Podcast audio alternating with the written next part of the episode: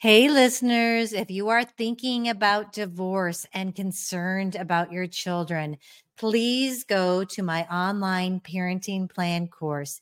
It will help you plan how you're going to parent through divorce and beyond. And I promise you, it will keep conflicts from erupting in the future while keeping you centered on your children. Check it out at lisakoski.com. Welcome to Doing Divorce Different.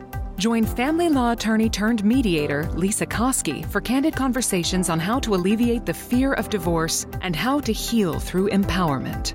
Now, your host, Lesa Koski.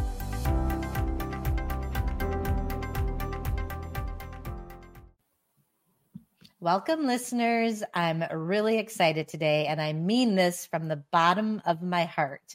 I have Jennifer Lee here, and she is the founder of Modern Wealth. She's out in Florida, so I'm a little jelly about that because I'm in Wisconsin right now and it's a little cold. But the real reason that I'm excited to talk to Jennifer is I just feel so blessed that I get to meet all these amazing people. And I know you're going to teach me something that's going to help me in my life. And then I hope that that's shared with the listeners. But what Jennifer does is she helps people with their finances through transition.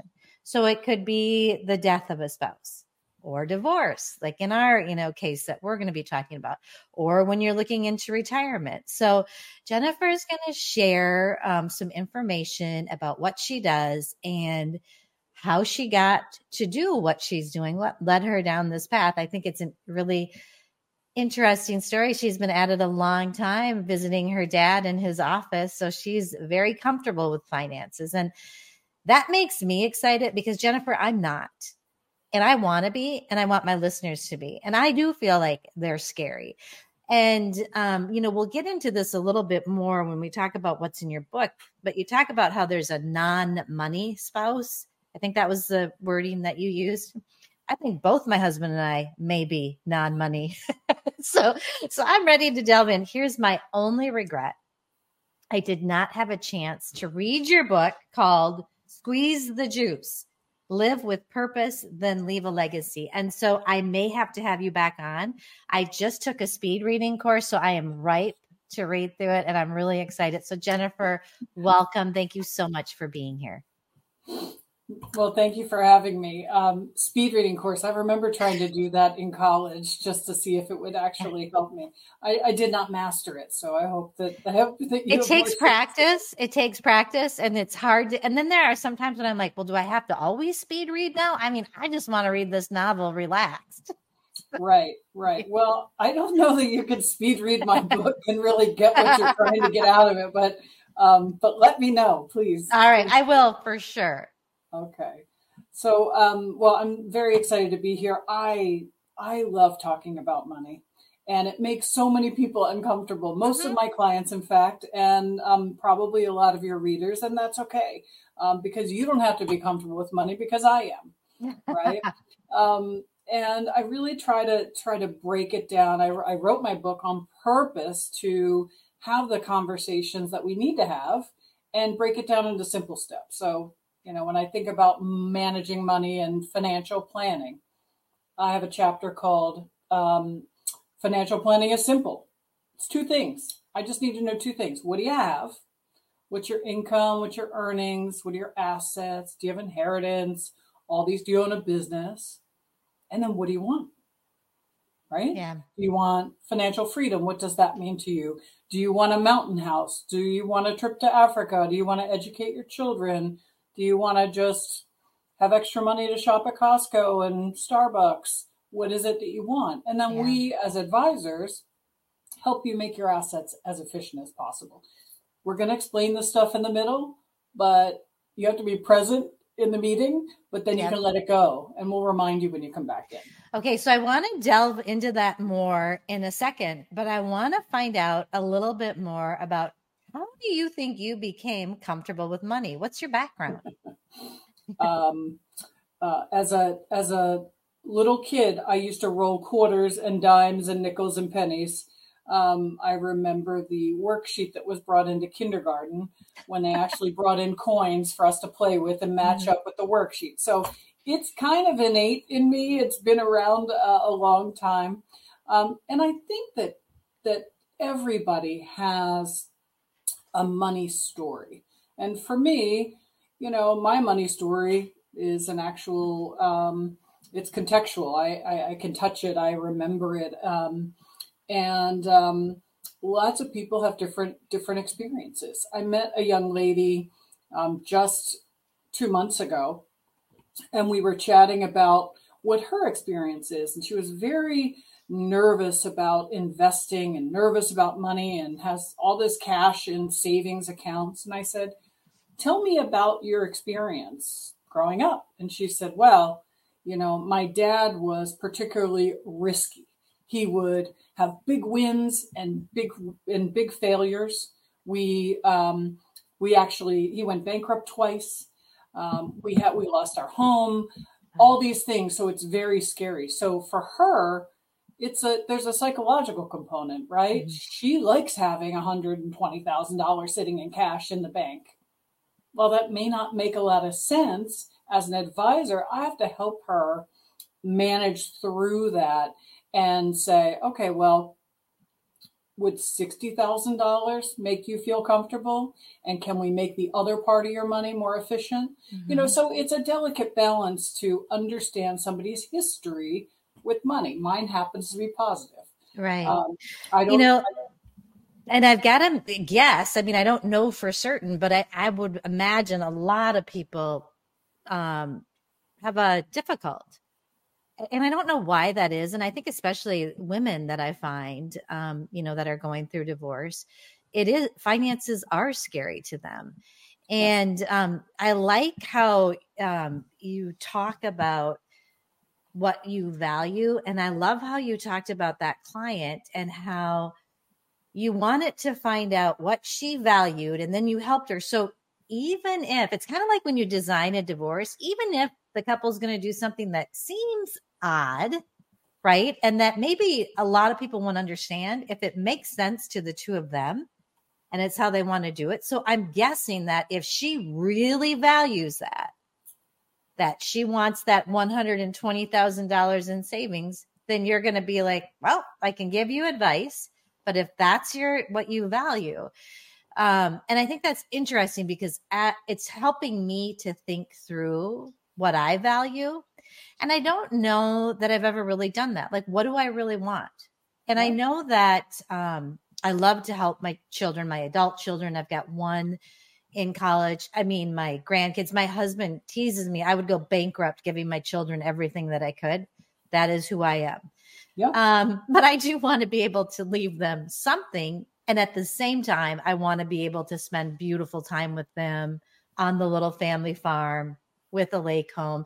So, and you know what, Jennifer, until I read the information, when I started stalking you a little bit, I don't know that I ever really thought about, what do I really want?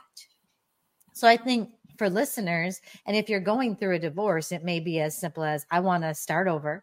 I want to know that I can afford my life. I want to know that I can afford my future. And I want to help people feel more at ease. That's always my main thing too. And I think getting a little bit of clarity helps. And you said it's simple. Well, to me, it's not. I know, so my little mind monkeys are going to jump in and go, it's not that easy. And here's the thing. This is what I thought of when you said it's easy. So yeah, I know what I have. I know what I have. I know my assets. My income and my husband's income changes. I don't know what that's going to be. And that makes me give up and walk away and put my head in the sand. Okay. So what do you do? I have a lot of experience with ostrich. Many of my clients would prefer to not think beyond the basics of this stuff. And it's not a matter of, it's certainly not a matter of intelligence. It's a matter of interest. It's just not your aptitude and your interest. You just shared with me that your interest is family values. Your interest is quality time experiences with your kids and your grandchildren. That's what's important to you. So that's what you want. So how do we facilitate that happening? So your husband and yourself in your circumstance have varying income. So parts of that may be stable and static, and then there might be an extra part that's bonus. So yep. It goes to, we can have this conversation offline, certainly, but it goes to what do you need to pay for? And then what do you want? So there's need to have and want to have. Now, when you're going through a divorce, the women that all women that I talk to who are going through this, more often than not, are the non-money party. And that's okay. Like, breathe, take a minute.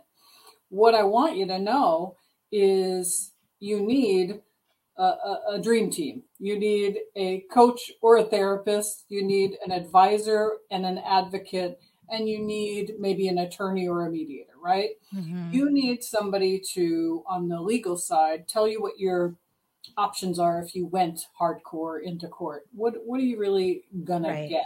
Best case scenario. You need a financial person to look at the assets and tell you what your life is gonna look like when you have to take the money and divide it over two households. Mm-hmm. You also need that person to talk you through, I know you really want to stay in the house. Do you want to be house poor? If you get that house and all your money is tied up in that house and you can't do the other things that you want, is that going to be okay? Right? And Jennifer, we talk about that a lot. I don't mean to interrupt you, but there are so many people that want that. And then we've learned that they find that when they're stressed out, trying to afford that house, thinking it's the best thing for their kids, they're not taking care of themselves because they're stressed out, mom or dad, and their kids maybe aren't able to do things that they're used to doing. So people have found that downsizing, even though it seems hard, is actually a better outcome. And I think you're absolutely right. But our job is to walk them through those scenarios, right? Yes. What does it look like if you keep the house? What does it look like if you downsize? And sometimes, the cost may be comparable because, the house is newer and interest rates are higher now. There's all different factors. So I really tried, very similar to you in terms of style with clients, I really understand that this is a emotional nightmare and a roller coaster. Mm-hmm. And I want to take the angst out of any part of the money stuff that I can. Yeah. So oftentimes I'll work with people who are going through the process and just do what I call, they'll say, well, what do I do? Do I need to hire you? And you're going to manage my money. Well, right now you're in the middle of divorce and you're in the middle of chaos. What you need is a triage, right? You just need some advice, some direction, some counsel, and to get you through to that point. Now, once you're divorced, once your assets come through with quadros and all those other things, and they're divided and moved around, then I usually ask you to breathe for a minute. Yeah. And then we have a meeting and we say, okay, here's the assets. Now, how do we go about making your life moving forward? What does that look like? Yeah, I love that. And I love that you brought up the breathing, the taking the deep breath. And I want to just add this in because I'm thinking of myself, how I'm telling you, I don't like finances. I'm not comfortable with them. What the thought that I'm trying to change in my head is saying, I am a woman learning how to be comfortable with finances and beginning to understand that it's not that difficult. Now, when I say that to myself, that's so much more helpful. And I do believe that. I can believe that. And so I try to help my non-money people see it that way too, that you're learning. And it's so interesting, Jennifer, when people will come to me and they're first starting this divorce journey, and I have the most beautiful clients that want to do it together, which I love. So they come to me, but it's so interesting. They don't have a lot of information. They're there. It's so emotional, but they haven't really looked at where they are, what assets they have, what is the law regarding how things are split. So they come to me really deer in headlights. And so what I would advise people who are out there who are thinking about divorce and maybe haven't even taken a step or maybe aren't even able to work with me, that they at least take a moment and look at what their assets are. Start seeing, looking at those statements that are coming in, checking out those emails, starting to make a list of what you own. And then on the other side of that, a budget. Everyone hates the budget. Nobody wants to do the budget, but once they do it, it feels a little painful. Once they do it, even though sometimes they're not as well off as they thought they were, they have that clarity, which always brings a little peace when you shine that light in. And I'm talking about this, and I'm not always good about a budget either. I'm so, not, you know. May I just comment on the budget part? I extracted the word budget from my vocabocabulary because I just don't like it. Okay, so I don't like it either. You want to avoid it like the plague. So I use the word discretion. Okay. So I say, okay, well, what is your discretionary number? And you say, I don't know what you're talking about. Okay. So what money comes in to the household or into your bank account? And what do you have to pay? Your mortgage, your cell phone bill, your car insurance, food, etc. What's left is at your discretion. You can buy gifts for the grandkids. You can book a trip. You can buy clothes. You can go to Costco. You can have a Starbucks thing. Whatever it is at your discretion. You can also take a piece of that and save for a short-term goal or a long-term goal. Mm-hmm. So, you know, it always comes back to these conversations initially with somebody like me, with me. Maybe not with everybody who's in the financial world. I think my colleagues will just focus on the numbers and how do we transfer your account? Right. Yes, we need to do that. But if I don't understand what you have to work with and what you want to accomplish, I can't really serve you properly. So I always want to get to what is your discretionary number. So, Lesa, we may go through this for you and your spouse and come up with and say, oh, we've got thousands of dollars every month at my discretion. But Jennifer, I don't have thousands of dollars in my checking account every month. You say, well, you know, it's dribs and drabs going to Costco and it's here and it's there and you're not noticing it. So it's unconscious spending. Mm-hmm. So just like you said, once you know, there's some comfort in that. So a lot of times when you go through that process and you realize you have $3,000 a month of discretionary money, then you can't unknow that information. So you are more thoughtful about what you spend. Hey, if you want to buy electric bikes at Costco this weekend and you're buying two and it's $1,200, but your discretionary number is only $3,000, well, you can't do another trip this month as well. Right. You got to wait. So, So what that tip that you just gave me made me better at what I do, because I think I can bring that in when I have my sheets for people to fill out for their budget. I think I'm going to have them first do what are the necessary and do that total. And then I do have them take guesses so they have an idea of what they're going to spend on haircuts and clothes and kids' gifts. But I'm going to say this. This is kind of tough. Some of my clients aren't making enough to even hit the number of what they need. Exactly. So then how do we take control? How do we take control of our finances?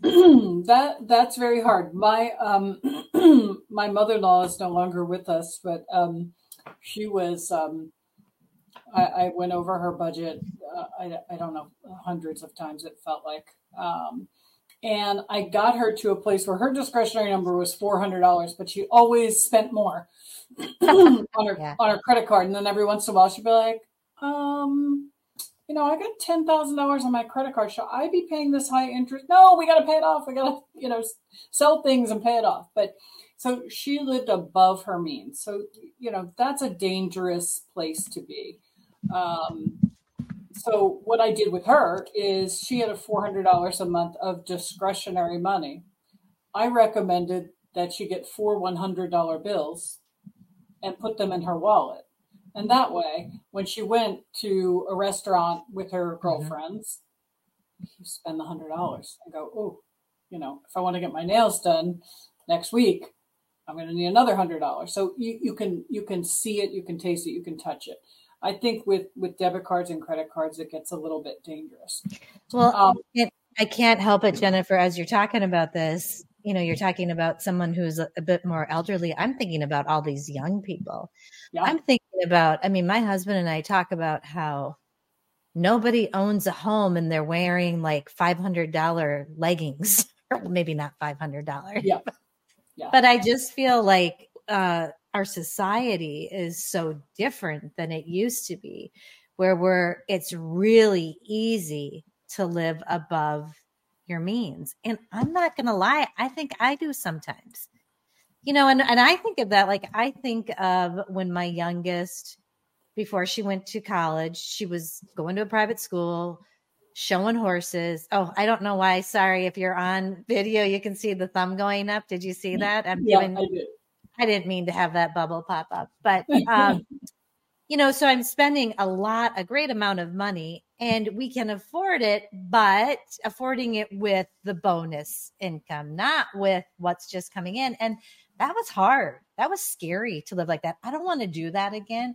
And sure. I really do want to take control of this. So as I'm listening to you, I'm thinking, well, one, I probably should talk to you. Not on the air and schedule an appointment. But number two, I do want to start to look at what do we need to spend every month. And then I like that idea about cash, but you know, honestly, some places won't take it. Some places won't take cash, which is interesting. Yeah. And that was just because, you know, she was stubborn with the credit card. I mean, a lot of people are. Yeah. You know, my nieces are in their 20s, and they, you know, they don't use cash. They use Venmo and Zelle and all those things, and Apple Pay and all those things. So every generation is a little, and I do as well, but every generation is a little bit different. I think it's just a matter of getting clear about your discretionary, what you're trying to accomplish, what you want, what's important to you in life. And even, you know, it's going to change, and that's okay. You know, it's not permanent. You don't have to say, well, I already made my goals. No, they're fluid. They're going to be moving and changing. And those are discussions that should be had in between, but understanding how much you have at your discretion, or realizing you're upside down. Yeah. Guess what? Something has to change. So what changes? What do you do? Well, I like to say, you can, there's only two options. You can make more money, or you can spend less. Right? Like maybe a little bit of both. Yeah. I don't have any other solutions for you. You either have to make more money, or you have to spend less. So that might mean a roommate situation for a period of time. That might mean a second part-time job. I don't know. But yeah. And you know, Jennifer, I think it's really hard. Like I think of some of my stories where I have some couples who have been married for a very long period of time. And sometimes I'm just going to use the example that the husband goes off, has an affair, doesn't want to be in the marriage anymore. And wife didn't work, didn't take care of the money. And now her life is changing. It's so hard when it's hard not to feel like a victim, right? When you're starting out and you've got less, you've got to figure it out. You're not going to be able to live, no matter how we try to make it fair and set up everything. It's not going to be the same. Nope. And so I guess I could jump into feeling like a victim then. I mean, I would. But we don't want that, right? We want this to be an opportunity. We want it to be an opportunity, but that doesn't mean it's going to be easy. No. But it is an opportunity for the first time in this woman's life to become comfortable with money. And it is, I think what's really kind of freeing too, is that they get to decide how they're going to spend the discretionary. So they may live in a smaller house. Maybe they're doing their own nails, you know, whatever it is, but they get to make decisions. And there's something really beautiful about that. There is. Yeah. And it is, it can be scary. You know, I like to, when I talk to young people, and this is really applicable to anybody who's in a change mode, but when I talk to young people, I ask them, or anybody, if you were to suddenly receive $25 million, okay, that's like an overwhelming amount of money. Mm-hmm. You traveled, you bought your friends' houses, you did all kinds of crazy things, you've done it all. Now, what do you do every day? What is your life like? Who do you spend time with? And looking at life that way, or looking at an example of that kind of intensity, allows you to think about, well, I really love exactly what I do. I wouldn't change anything. I love, like you, I can tell that you love coaching and you love doing this mediation and you love being there for people. You probably wouldn't change it, right? You might do it less time. You might do it from, you know, Tahiti. I don't know. But other than the circumstances, you would still do what you do. So that might help somebody recenter themselves and say, you know, I love animals. So I want to go work for a veterinarian, and then I might go get, you know, a tech license or whatever it is. It just helps you really hone in on, hey, I do have skills. Yeah. And I do have passions. I just wasn't thinking about them in my marriage. Now you've got to think about it for yourself. Right. Yeah, so that was such a good piece of information that I have never thought of before, whether you're getting divorced or just thinking through what you value spending your money on. I love that. Never heard it, Jennifer. And now I can use that tool to look at, what if I was able to have everything I wanted? What would my days look like? Who would I be spending my time with? And what would I be doing? That's how you find out what the value is. Oh, that's juicy, good stuff. And you drop some friends. Probably. I do have one more question. Sure. And I wanted to ask you about Squeeze the Juice, the title of your book. What made you, and I think we're going to do this, I usually ask for a key takeaway, but the time is pounding along here. And I want to make sure I find out about the Squeeze the Juice title of your book. What gave you that title? So, you know, when I was a kid, my father used to say things like, you know, you got to squeeze the juice. You got to get the best out of it. And so really what it means to me is, it's kind of like you speed reading the book. What is the juice you're going to get out of it? Right? Like, what is the most meaningful part? And it's this podcast. It's having a conversation with somebody that you meet in a store. It's traveling and seeing something amazing. It's getting the juice, getting the best of it. Make sure that you have something good out of every experience. And so that's really where it came from. I love what I do. I love talking about money. I love getting to the essence of what excites people in their life and helping them make it happen. Yeah.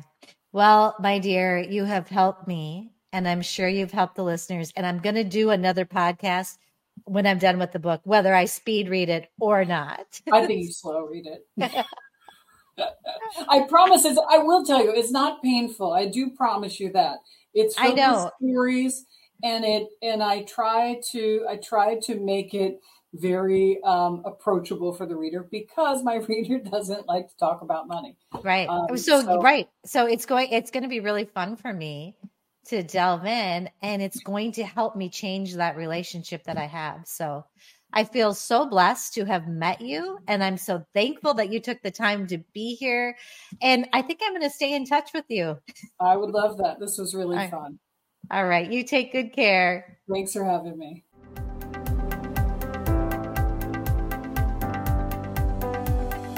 Thank you for listening to the Doing Divorce Different podcast. Connect with us at lisakoski.com and sign up for our newsletter.